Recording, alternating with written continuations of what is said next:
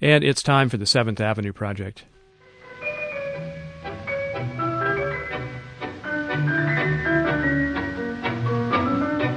Yes, this is the Seventh Avenue Project, and yes, I am Robert Polly, but no, this is not my usual theme music. Because today we're giving over the show to this kind of music tango. What's so special about tango, you might ask? Well, to listen to tango aficionados, it's not quite like anything else. It's more than a musical form, more than a dance style. It's a language, an outlook, a culture. Maybe you can tell me when this hour is over. Tango arose in late 19th century Argentina, though I should note that Uruguay also claims some paternity. It was a product of the many cultures converging in that part of the world European, African, Latin American. It became the national music of Argentina, of course, and then swept the globe in the early 20th century, finding a home in many places. The Finns, for instance, are crazy about tango. Tango continues to develop and captivate millions of music lovers and dancers worldwide. We'll talk to a few of them today.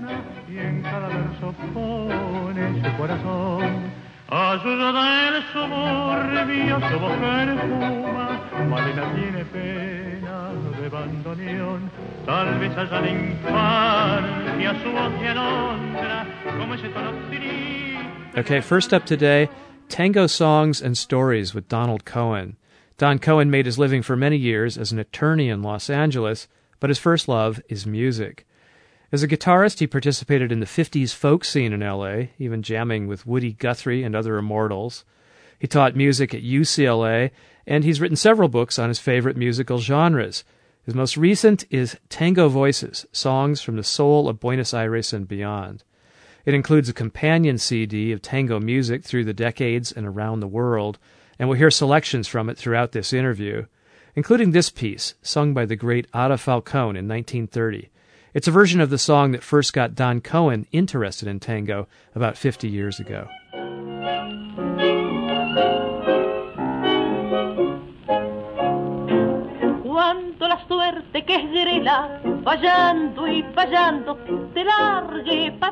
The song is called Yira Yira. It means wandering this was written at a time when Argentina was falling apart. It had been one of the wealthiest countries, and after World War I, the country had fallen into tremendous depression. People were uh, walking the streets and starving and wandering, lost from a time of affluence and suddenly a hopeless future. So that kind of wandering. In Argentine dialect, lunfardo, it also means the streetwalkers, the prostitutes. As they walk, this is what it's called. When they walk, it's yira. It's their ramble, their walk. So yira yira also means prostitute. It happens to be one of my, if not my favorite tango, one that had the profound impression when I first heard it when I was a young guitar teacher and never forgot where I heard it, what I was doing when I heard it.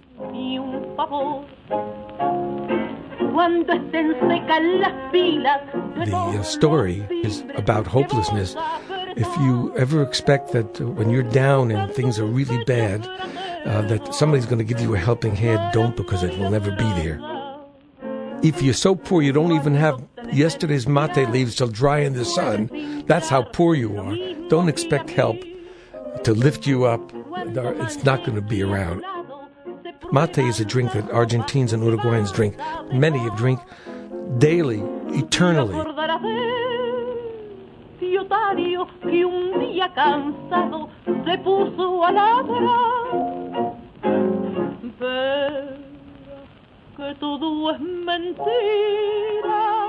You have in your family some Argentinian background.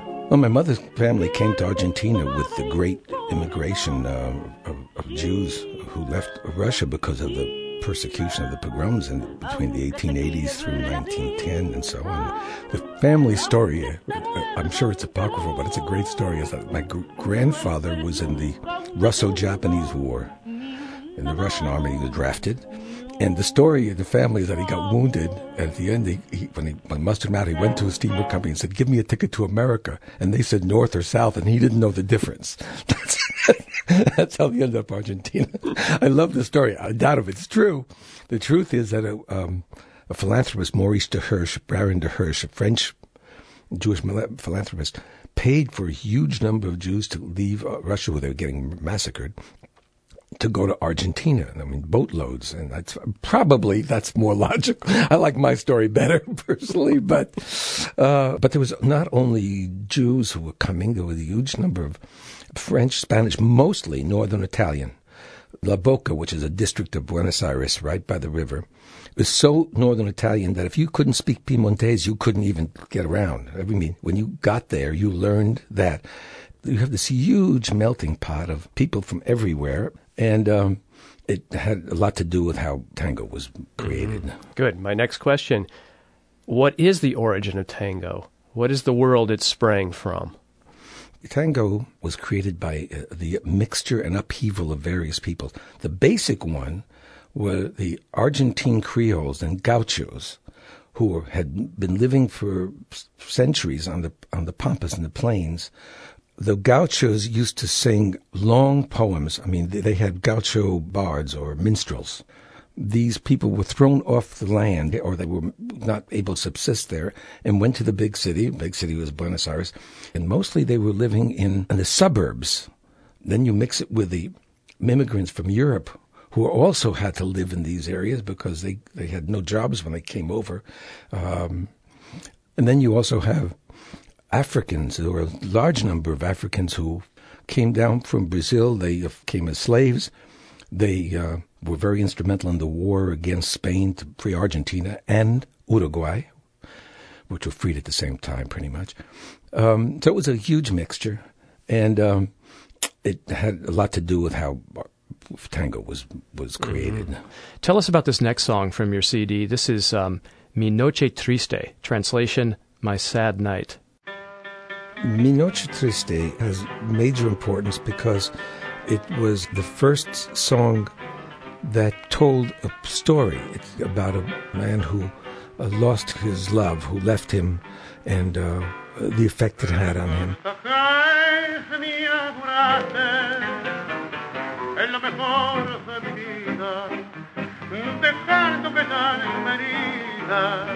It was sung by the great Carlos Gardel.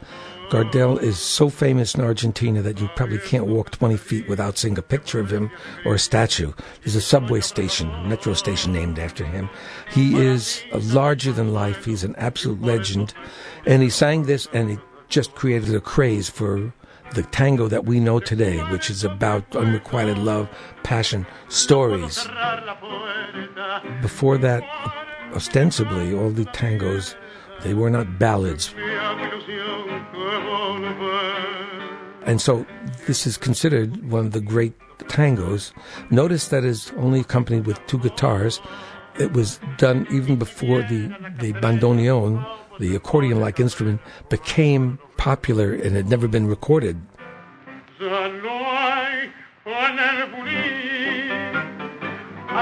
What about the idea of tango as having sprung up from not just the underclass, but also the underworld? Tango was born in brothels, mostly. Uh, bars and uh, taverns and brothels. And the brothels, the men would go to, to meet the women. While they were waiting, they danced between themselves. No refined family would ever listen to tango in the early days. It was considered very, very low class. And uh, the phenomenon in Argentina, of how it became popular, was very unusual. Some young singers went to Paris to record tango because the best recording equipment is, is in Paris. I think it was 19, probably 1910. Uh, they had occasion to go to a dance salon, of Parisian one, and dance a tango, and it just everybody went totally crazy. It became an absolute craze among all the hip Parisians, you know. The, and it disseminated very rapidly, not only through Europe, but through the French colonies, North Africa, ultimately U.S., even the Balkans. And then it went back to Argentina. When the Argentines heard what a big deal it was in France, they said, well, the French like it, it must be all right. That's when it entered the homes of the upper and respectable middle classes in Argentina. It came back Well, on to another song from uh, what's called the Golden Age of Tango. That lasted from, I guess, the 1930s through the mid 1950s. Right. And this one is called uh, Yo no sé qué me han hecho tus ojos. I don't know what your eyes have done to me. And it's sung by Oscar Alonso and Carlos Arenas. This song is it's a tango waltz. Uh, it was written by a very, very popular orchestra leader, uh, Francisco Canaro, and he wrote it for his lead singer, Ada Falcon. Ada Falcon was a very famous singer. She had a beautiful range. She was very attractive with beautiful emerald eyes. She was a diva in the finest sense of the word. And they had this passionate love affair. And of course, as love affairs go, ultimately she would like to, to leave his wife. And of course, she was a mistress. This was very common in Argentina, still is. And, uh, and to leave his wife and marry her. And he agreed to do it. But then he went to his lawyer and he had come from abject, abject poverty. And the lawyer said he would have to give so much away to his wife and he would just couldn't do it. And, uh, the story goes that she, she started to withdraw slowly. She didn't go to appearances and concerts and slowly withdrew and she just went to church and then she started giving away her cars and uh, her furs and her jewelry. The decades went by. One, two, three. She was gone. Everybody thought she was dead. I'm talking about 50, uh, more than 50 years. Yo no sé si es cariño el que siento. Yo no sé si será una pasión. And two film writers wanted to do a short documentary about her and discovered that she was still alive, that she had retired to a little house with her mother and become a tertiary nun, which I learned is a nun that does not join an order but informally uh, leads a monastic life of poverty. And uh, they looked her up and found her, interviewed her, and uh, they made a little film which has the same name as the song. You know, say que hechos tus ojos, uh, which has this waltz running through it. Ojos para mí, para mí, son luces de ilusión que alumbran la pasión. Razón, para ti, de vivir tus ojos son destellos que van reflejando ternura y amor. Tus ojos son divinos y me tienen preso en su alrededor. The orchestra in this recording is Francisco Canaro's orchestra. He wrote this song for her, and uh, she sang it. But when I heard this duet, I just loved this arrangement so much. I just felt it was too too good to miss.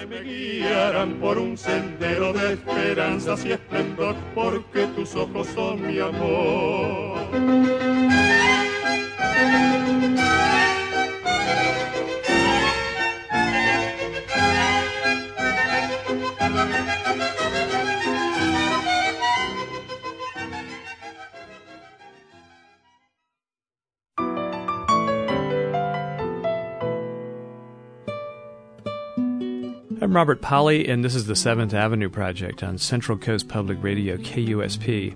The subject today is tango in song and dance. My guest in this part of the show is Donald Cohen, author of Tango Voices Songs from the Soul of Buenos Aires and Beyond. The book includes a CD of old and new tangos collected by Don Cohen. Here he is describing one of them. This tango which is called Acompañada Sola, which means together and alone, is a recent tango, I mean, the last 15, 20 years. And the singer is Maria Graña, who is today probably the most popular female singer. Acompañada y sola, sigo en este mundo donde más me hundo, donde te perdí donde las promesas, como la riqueza, ya nada compensan la falta de ti. Sola, finalmente sola, hoy es un gran amor, mañana es nada, sola al volver a casa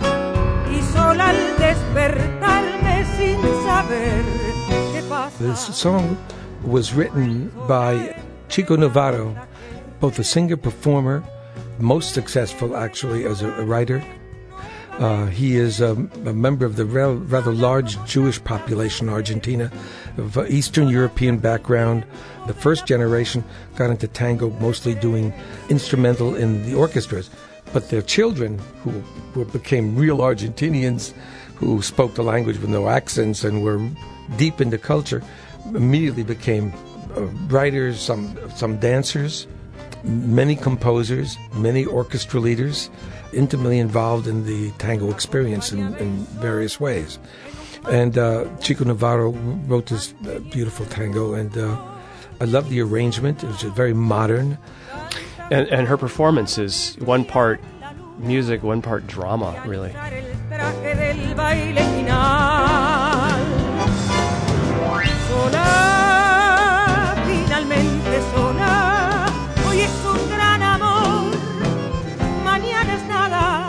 She's very dramatic, but but I have to say that most of the great tango singers, the later ones especially, were partly dramatists. Now the early ones will sing the song and put a dramatic sob in their voice or a flair.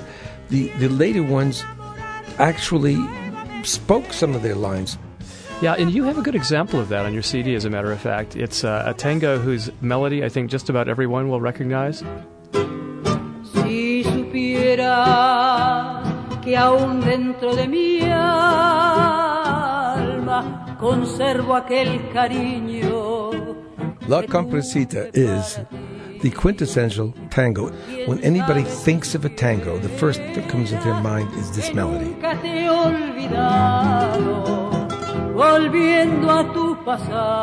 This is a very unusual performance of it. The singer is a singer named Nelly Omar. And uh, this is the version of Cumparsita, and I love it because it's so passionate and because it's almost spoken.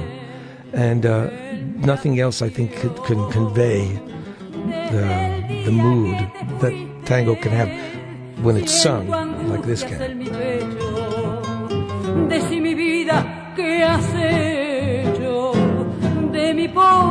Corazón a mi cuarto abandonado, ya ni el sol de la mañana asoma por la ventana como cuando estaba vos y aquel perrito compañero. Describe to us a little more about how tango went global.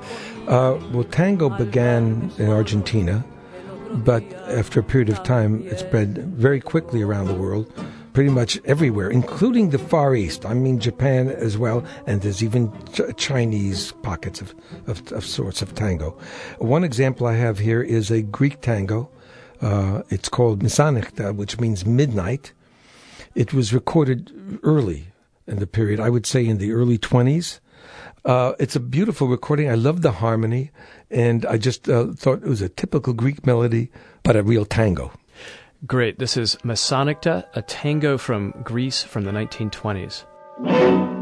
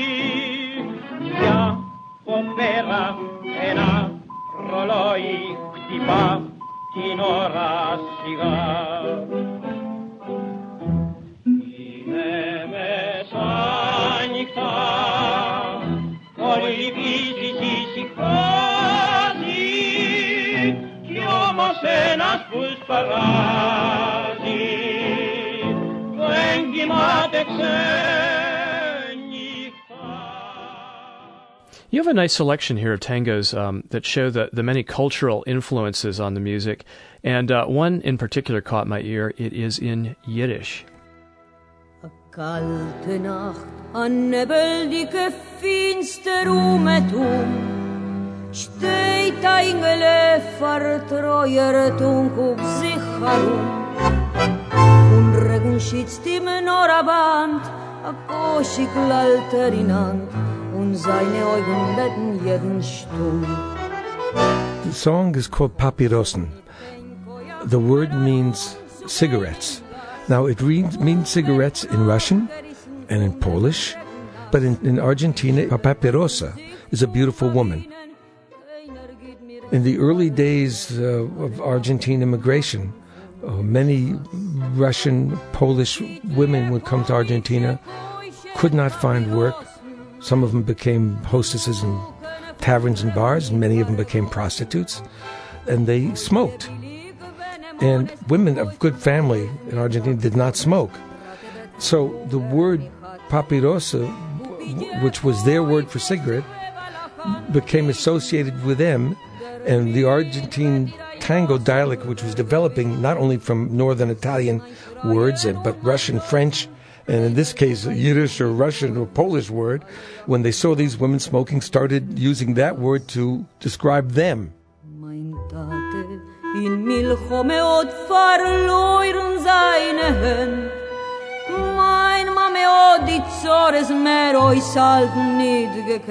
It's an old song. The words were written by a a Jewish writer right after World War One when he saw these very sad young people left in the streets, homeless, or selling cigarettes and matches. Uh, they sometimes disabled.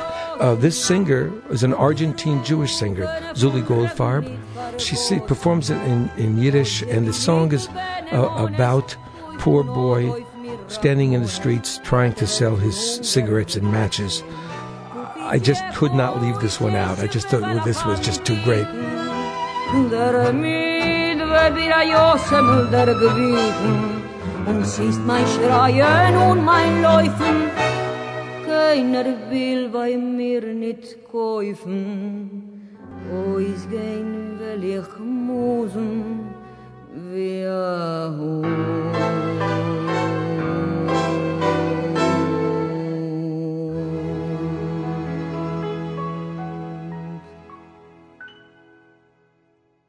Well, let's listen to another song from your collection. This is a tango from Germany.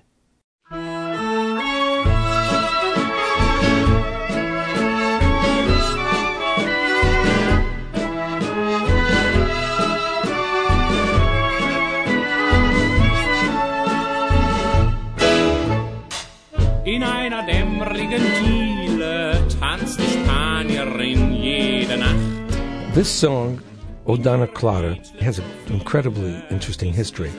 It was very popular in Germany in the 20s. Now, Donna Clara, the, the writer of the lyrics, Fritz Lohner Beda, was a Austrian Jewish lawyer who was, fell in love with writing and musical comedy. Uh, he was an early defender of the music of, of, Josephine Baker when she came to perform and was attacked in some of the race, racist press. Now, when Hitler came to power, Lohner Beda, who was one of the early ones put into prison because he was a very vocal member of the Jewish community and anti-Nazi, and he, threw him in. And the sad story is that there were orchestras in the concentration camps, and one of the most famous things they played were tangos the Germans loved, especially this one. And when he was sent to his execution, it is very possible the orchestra was playing O Donna Clara when he was taken away to be executed. Und herrlich gefährlich sind deine Füße, du Süße, zu sehen, Donna Clara. Now, Donna Clara, I had several different orchestras in the 20s to choose from, but the recordings were not as great as I liked. And then I heard Max uh, or Robert and his orchestra, the Palast Orchestra. What they do is recreate music from the 30s. Uh, Max Raabe is a wonderful singer and performer, and it's a great performance.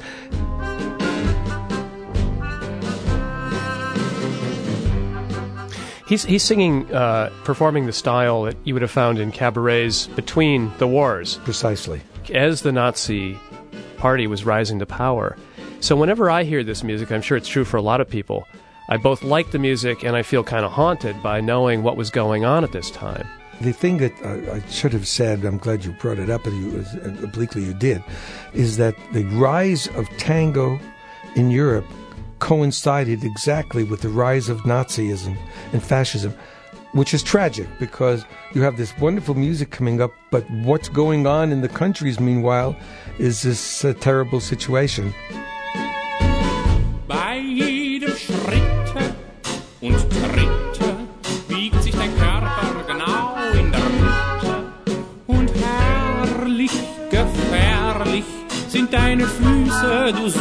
Zu sehen. Oh, Donna Clara, ich hab dich tanzen gesehen.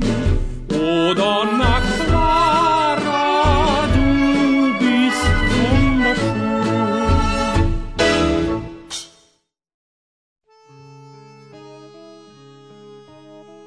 Now, we've been talking about and playing mostly traditional tangos, old tangos, um, but in the 1960s, tango got uh, what I think is a, major updating from the great bandoneon player and composer Astor Piazzolla. He came up with a style that came to be called Nuevo Tango, New Tango, and um, we've got an example here from your CD. It's called Vuelvo al Sur, I Return to the South. Vuelvo al sur, como se vuelve siempre el amor.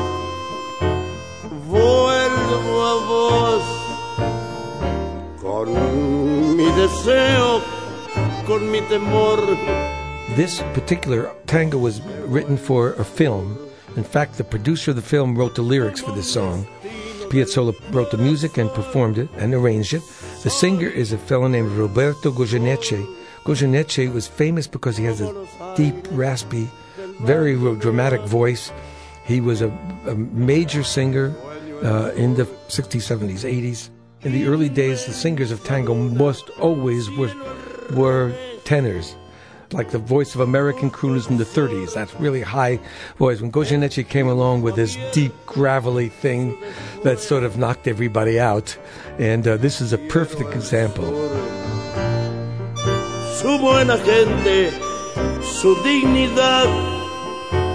Siento el sur. You know, you know, some musical genres um, seem like they were designed for younger voices, rock and roll being the perfect example. But for me, tango sounds better sung by a seasoned voice. You know, listening to this composition with Goyeneche, that old voice, that experienced voice, that weary voice is so perfect for the music. I tend to like people with a voice seems to have an earthy quality. Como se vuelve siempre el amor. Vuelvo a vos. To this day, you can practically date tango in Argentina from pre Piazzolla and post Piazzolla. When Piazzolla started writing tangos, which were extremely modern, using dissonance, using uh, different scales, and uh, and and uh, so on, he was it was heresy. And what changed it was the tremendous acceptance of Piazzolla's music outside of Argentina, and then he became slowly an, an icon in Argentina.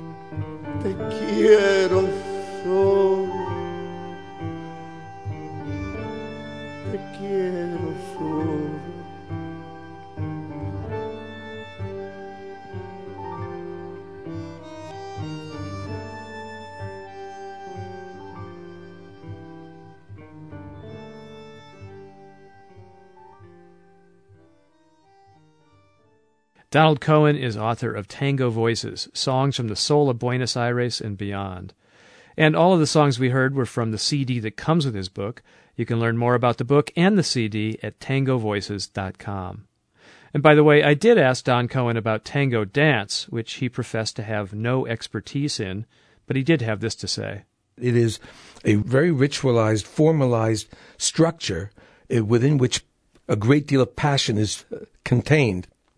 Uh, and there was one, uh, I think it was a Danish noblewoman or a French noblewoman who once said, Are you supposed to do this standing up? We'll learn more about the romance and the ritual in the next half of the show. Okay, we faced the music, now let's dance. I admit that when I started this piece, I knew nothing about tango dance. I just had the popular misconceptions. Luckily, I met up with local tangero Michael Wheeler, who was good enough to show me the error of my ways.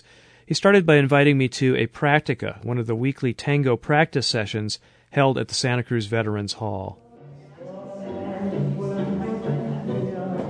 The first thing I realized is that I was wrong about tango dance all these years. The image I had was melodramatic and kind of gaudy, a lot of strutting and head snapping and that kind of thing. Well, I was thinking of ballroom tango, the kind you see in dance competitions. But what they're doing here is Argentine tango, the real tango. And it's the opposite of the ballroom stuff. It's soft spoken and subtle and not showy at all. On the dance floor, a dozen or so couples, young and old, glide past, silent and completely absorbed in the intricate steps. They seem to inhabit a world of their own making, a better world than this one. I feel like I'm looking at an idealized version of coupledom itself. Two people tracing a graceful path through life. Or rather, two perfectly entwined paths, since there seems to be a lot of room for individuality in this dance.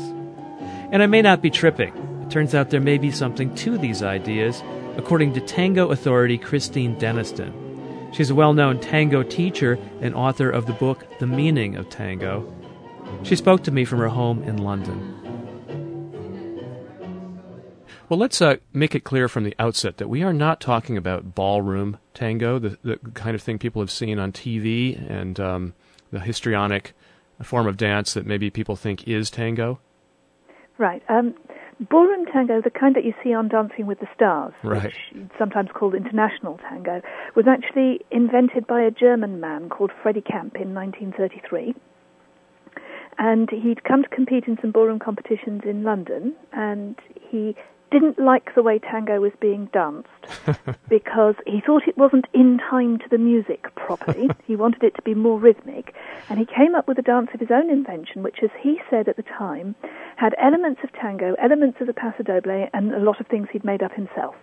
Aha. Uh-huh. And that's actually the origin of ballroom tango. But because it's very spectacular, it was really effective in competition because it draws the eye of the judges. So the people who were dancing a more traditional kind of tango that's closer to the original tango, to the real thing as it was danced in Buenos Aires, didn't do well in the competitions because they weren't as noticeable, they weren't as flashy. Well, we're going to focus here on the Argentinian tango, and um, having read your book, The Meaning of Tango, the story of an Argentinian dance, I wanted to um, to focus on, on one particular element of that story that, mm-hmm. that you tell uh, that, that I, I, found quite fascinating. And it regards the relationship between the sexes uh, in the history of tango and in the dance itself. Um, could you tell me a little bit about the, the origins of tango and how it um, involved um, uh, the relationship between men and women uh, at that particular time in history, turn of the century, Argentina? One of the things that makes tango unique, in my experience in the world of social dances, generally speaking, if you're in a city um, and you go out dancing, you'll mostly find that more women than men are in any dance hall because women tend to be very attracted to dance and men sometimes need to be persuaded it's a good idea. so once they are persuaded of it, they do realize that it is. What was really unusual about Buenos Aires in the late 19th and early 20th century was that it was an immigrant community, much the same way that you had in the Wild West. There were, there were communities where there were very, very few women because there were people, pioneers, coming into the new country. Um, creating a new society. And mostly those pioneers in the 19th and 20th century, those migrants, would be men. Particularly, though, in Buenos Aires, you had a sophisticated capital city with all the cultural advantages that a capital city has, that a big city with lots of people has.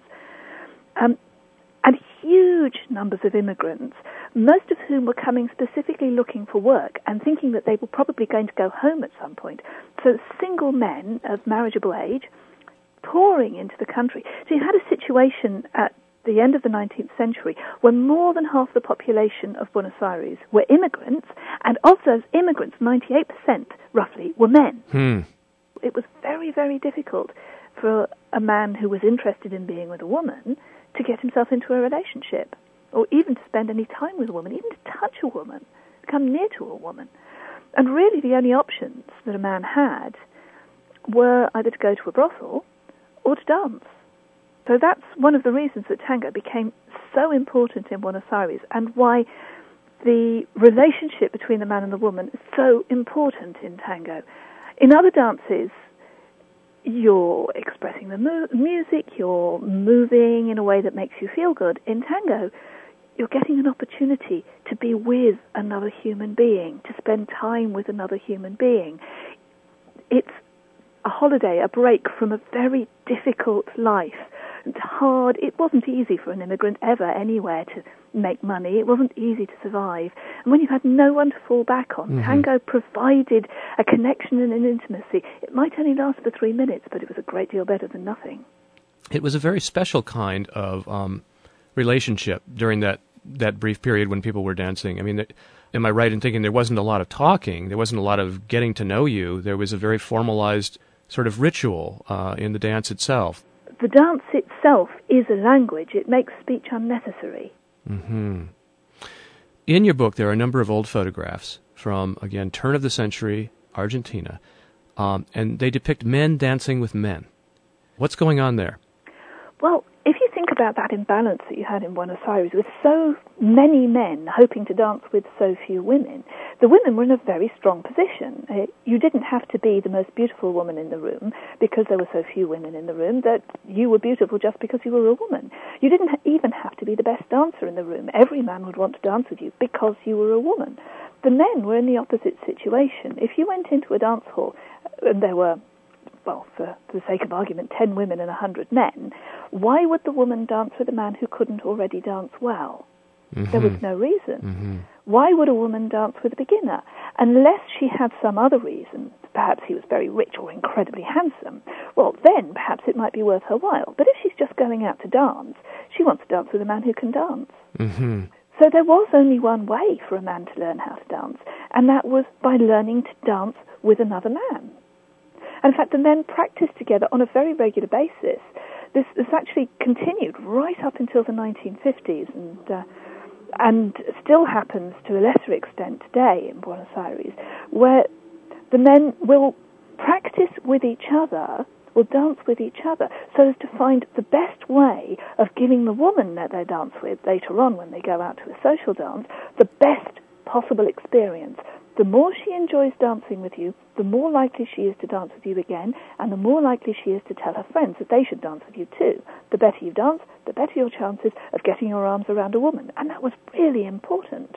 What what exactly um, does uh, pleasing a woman in tango consist of? What is a good partner? That's a very complicated question, and yet in many ways it's very simple. To me, the most important thing about a good relationship between a leader and a follower in tango is that they pay attention to each other.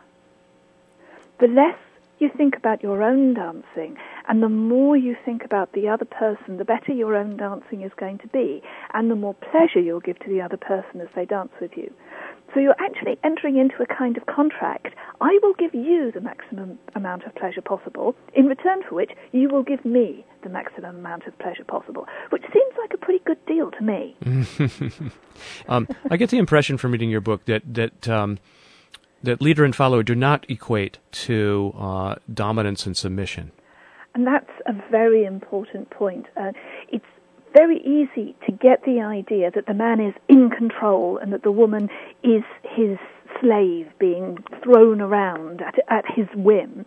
And that's absolutely not the relationship at all. It's very interesting.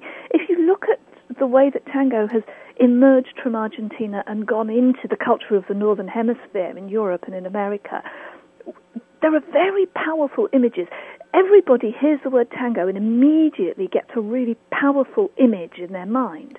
And often those images are of something almost slightly sadomasochistic, mm-hmm. um, and a sense of abandonment into some bizarre kind of passion. Right. And I think the reason that people project those kinds of images onto the tango is because it is so very intimate it seems as though there's something. Um, it, it, seems as though that's taken out of its context and made into a caricature when people look at it. In reality, it's a very cooperative action, and if one of the dancers is in the higher status position. It is, in fact, the woman. And how, how so? Well, first of all, the dance was created in an environment where the woman naturally had a high status. Mm-hmm. Um, so that inevitably was reflected in the dance. But more than that, the the relationship between the man and the woman when they're dancing, um, that is assuming that you have a man dancing what is traditionally seen as the man's role and a woman dancing what is traditionally seen as the woman's role, which, as you said, isn't always the case. The relationship between the two of them when they're dancing is the man's job is to please the woman, and the woman's job is to allow herself to be pleased. Uh huh. Uh huh.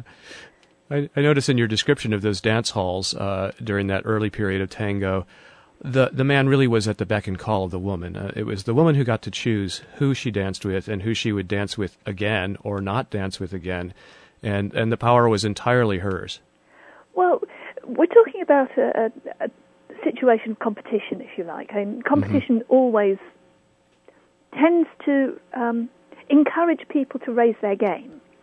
So the competition in the dance halls encouraged the men to raise their game. Of course, you're talking about something that exists within a wider culture. Mm-hmm. And within the wider culture, um, in the late 19th and early 20th century, you're talking about a time when women were finding a kind of power that they hadn't had for a long time. At the same time, they're also struggling with a fairly patriarchal society. So it's if one starts to go into the depths of it, it becomes quite complicated. But certainly in the dance hall, the woman got to choose whether she danced or not, and there was absolutely no reason for a woman to dance with a man who wasn't going to give her pleasure, and certainly no reason at all for a woman to dance with a man who might hurt her or cause her any kind of discomfort.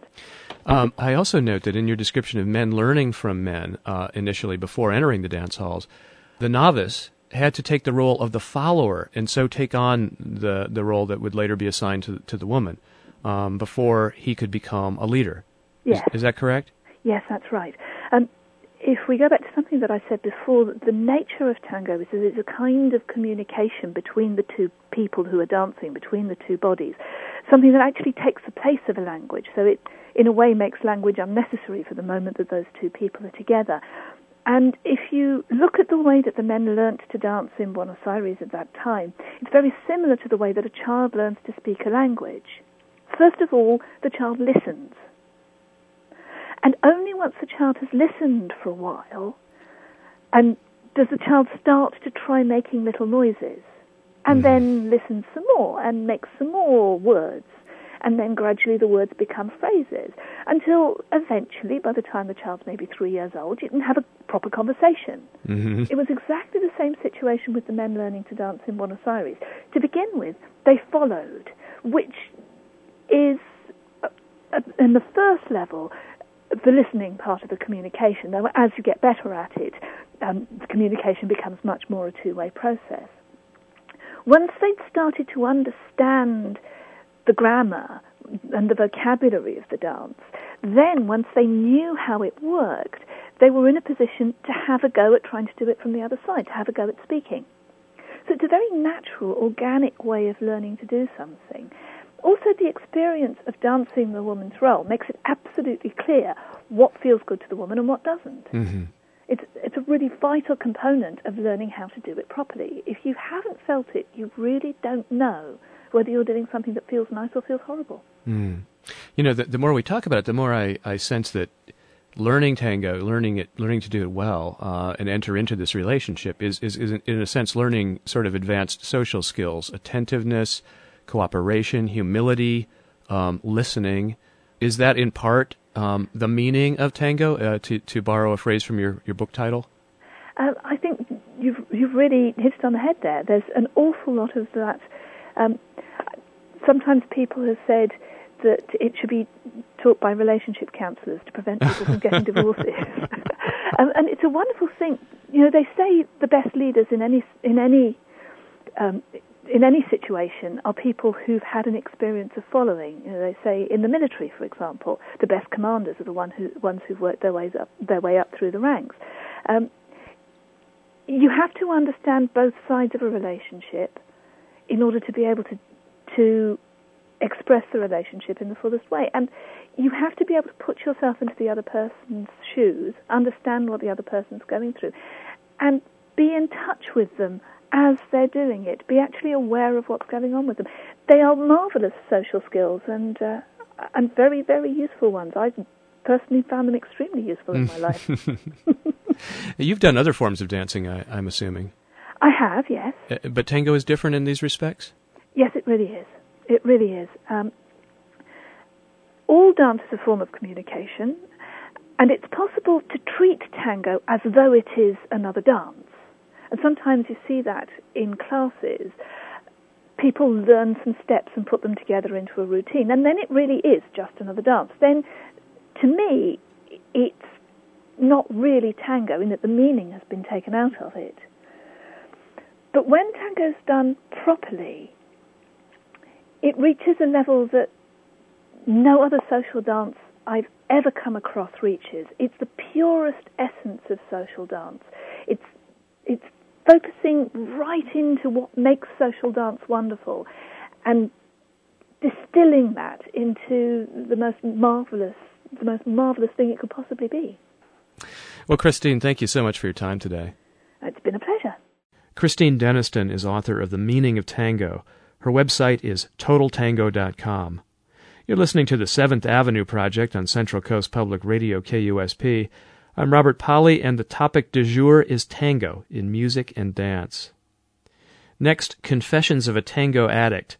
Michael Wheeler, my guide to the local tango scene, dances tango, teaches it, writes a newsletter about it, and even picks a lot of the tasty tunes they play in the tango practice sessions in this area.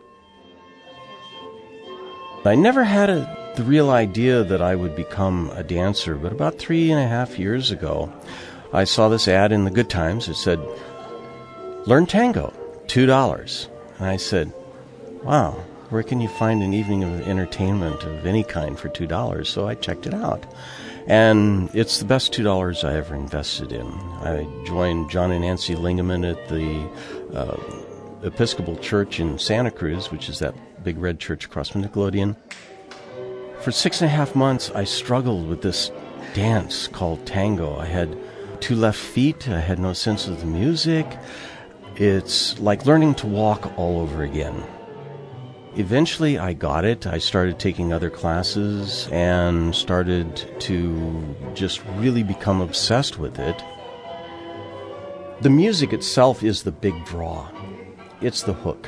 Because when you first encounter tango, it's a little confusing because it's fundamentally a, a, base of African rhythms with a floral essence of European melodies.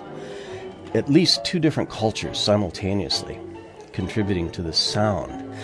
This integrates into your system in such a way that you follow the passion of the music by and large, when you're talking about tango, authentic tango, it is improvisational and it's in the moment, which requires both partners to be fully present with each other. And they communicate with one another through the music and the movement of their bodies. In tango, the close embrace is very close. You're chest to chest, you're heart to heart. Human beings have a need to be a part of a community and to be a part of something special. Uh, touching and embracing other human beings is is actually a deep necessity. and it's something that seems to be lost in the industrial age, and that is one of the reasons that people who discover tango become very passionate about it because you get to embrace other people, total strangers. The way that you ask for a dance in a milonga is to not use words, but to use something called the cabeceo, which is eye contact and an acknowledgement through eye contact of receiving of a dance. So when you're looking at a tanguera and you give her the eye, and she smiles and nods her head, then you have just made a connection and a commitment to meet on the dance floor. And while you're dancing, there's no talking. It's very beautiful.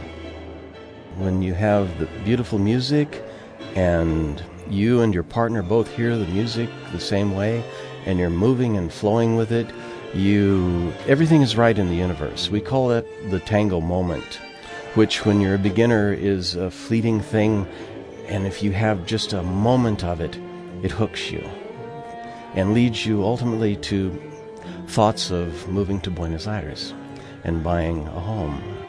I have several friends who've done that.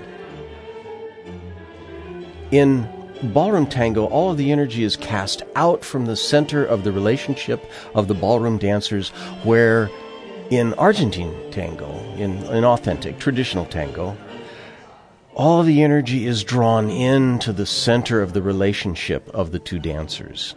And it focuses around the jo- co joined hearts and the axes of the dancers. What's nice about the tango is that age, ethnicity, and even your political persuasions are irrelevant to the dance. So you'll see somebody very young dancing with somebody very old enjoying it.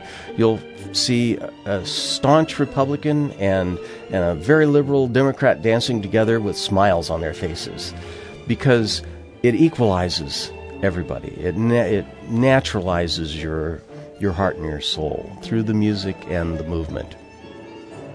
And I think that it's the sharing of tango which has the most profound effect on people in the tango community.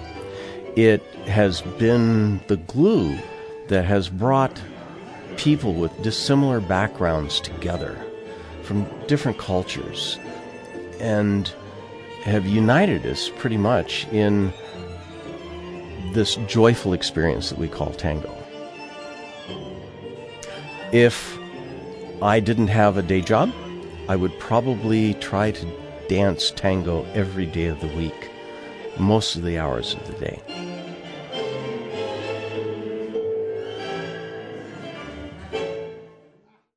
And finally, today we'll hear from Nancy Lingaman, who, with her husband John, teaches the tango classes that have hooked Michael Wheeler and so many others. We spoke as she and John were getting ready for another of those Wednesday night tango sessions that take place at the Calvary Episcopal Church in Santa Cruz.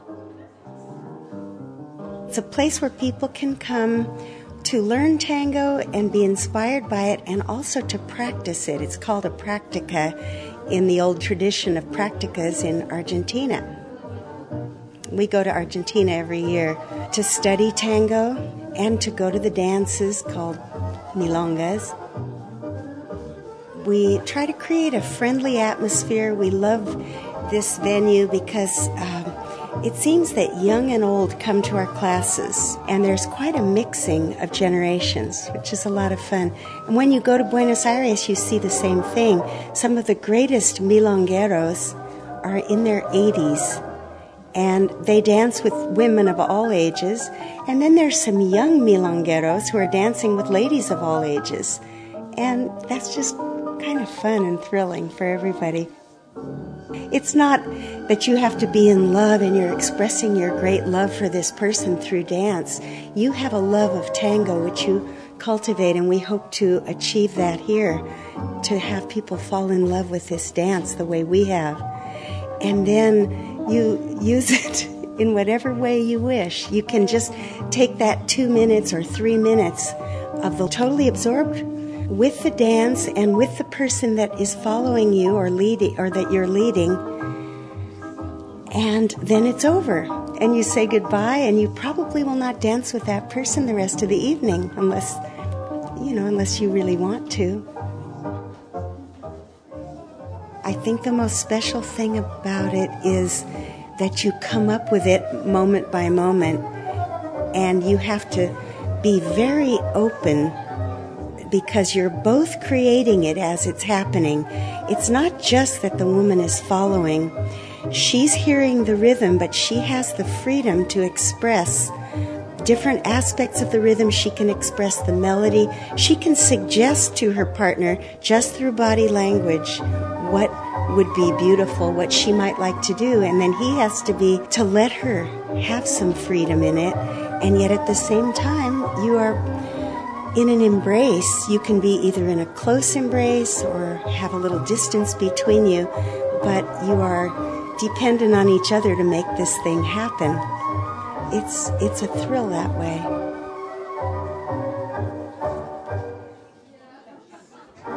I've been dancing my entire life. I'm in my 60s now, and uh, I teach ballet. I've, I've had a strong ballet background. I've also been a flamenco dancer for the last 30 years or so, and I adore flamenco, but it's more of an individual expression of the music, and it is a thrill because it is an evolving art. The same is true for Argentine tango. It's been evolving over the years. It's not just a static set of steps that you learn and then you're done with learning. It's the kind of an art that um, you, you are never finished with. It's endless. People become addicted to it, and I'm sure John and I are addicted to it also. We dance it every day, morning and probably evening, and uh, it's it is a chance to relax and yet be uh, free of whatever else is happening in the world, in your lives, and you're just paying attention to the music, which is quite beautiful. It will add something very special to your relationship. It's out of the realm of your ordinary life together, eating, sleeping, whatever it is that couples do. And certainly you can't argue and dance tango. You have to be right there in the moment uh, with your your partner, and it's it is a very special element to add to your marriage or your relationship. I love dancing tango with my husband. That's my favorite person to dance with. Um, but I also love just being a woman dancing with a man, strangers uh, even. Sometimes I'll go to Madrid by myself for studying flamenco, and I'll just go to a dance, a tango dance. I am in a strange city, in a strange country. I don't speak the language, but I know tango. They can usually tell by my shoes that I'm a good dancer, or maybe the way I walk or something. And then uh, they give me a nod. I'll go and dance with somebody, and I feel like I'm the eternal woman dancing with the eternal man. And I don't even know this person, and we can create a beautiful dance together, and then we just go our separate ways. But it is a chance to express the femininity of the tango follower, and he can express the masculine element of the tango leader. So it's just a man and a woman relating, but it's not it's not um, anything but the tango. but it could be. It could be, but in my case, it isn't.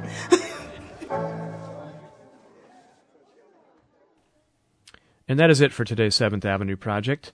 If we've piqued your curiosity, you can find out more about tango classes and events here on the Central Coast and throughout California at tangomango.org.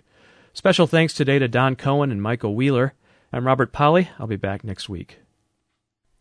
And you can check out our website at 7thavenueproject.com for more information on this program, audio from past shows, and more.